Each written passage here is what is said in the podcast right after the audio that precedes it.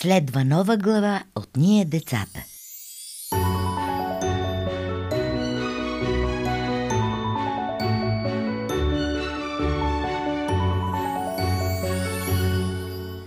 Добре дошъл в света на приказките.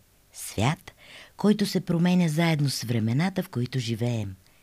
Темите, които ни вълнуваха, когато бяхме деца, не са тези, които стоят днес пред теб, мило дете. Дори и най-старата приказка е звучала по различен начин в моите уши, когато бях на твоите години. Само ти можеш да превърнеш чутото днес в по-добро утре. Нека се потопим сега в тази нова глава от Коледа в Булербюн. Оук в село Булербюн има три къщи. Северната, средната и южната. В северната живеят Брита и Яна, в средната къща сме Ласе, Бусе и аз, а в южната къща живеят Уле и малката му сестричка Шещин. Ето как изглежда Булербюн през зимата. На коледа винаги е весело, особено тук в Булербюн. Дори връбчетата са щастливи, защото оставяме за тях коледни снопчета овес. Весела е и за червенушките, разбира се, и за всички други гладни малки птички. Ние, децата от Булербюн, също сме щастливи. По-щастливи дори от връбчетата. Сега ще ви разкажа какво правихме миналата коледа в Булербюн. Три дни преди празника пекохме меденки.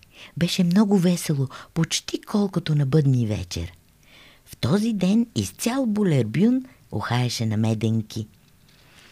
Ей, такава миризма обичам, облизваше се Ласе. Той опече 19 меденки във формата на прасе, аз опекох 14, а Бусе 11. Направихме също сърчица и звезди. Наближи ли коледа, всички деца в Булербюн трябва да помагат. Един цял ден карахме дърва за огрев с старата шейна. Няма как да изгорим всичките тези цепеници, изпъшка Оле по едно време. Стигат ни толкова. Каза го само защото го мързеше и не му се работеше повече, но майка му отсече. Уле, да не съм чула за мързел насред коледните приготовления. Всички трябва да помагат, но... Но не и Шещин. Тя си седеше върху купчината дърва, возеше се на шейната и се забавляваше. Нали е още много малка? В деня преди бъдни вечер отидохме в гората да отсечем коледни елхи. Четири елхи стигат за цял булербюн по една за северната, средната и южната къща и една съвсем мъничка елхичка за дядо. Моят татко отсече всички, освен дядовата. Нея я отсече Ласе. Брита и Яна пък я натовариха на малката си шейничка.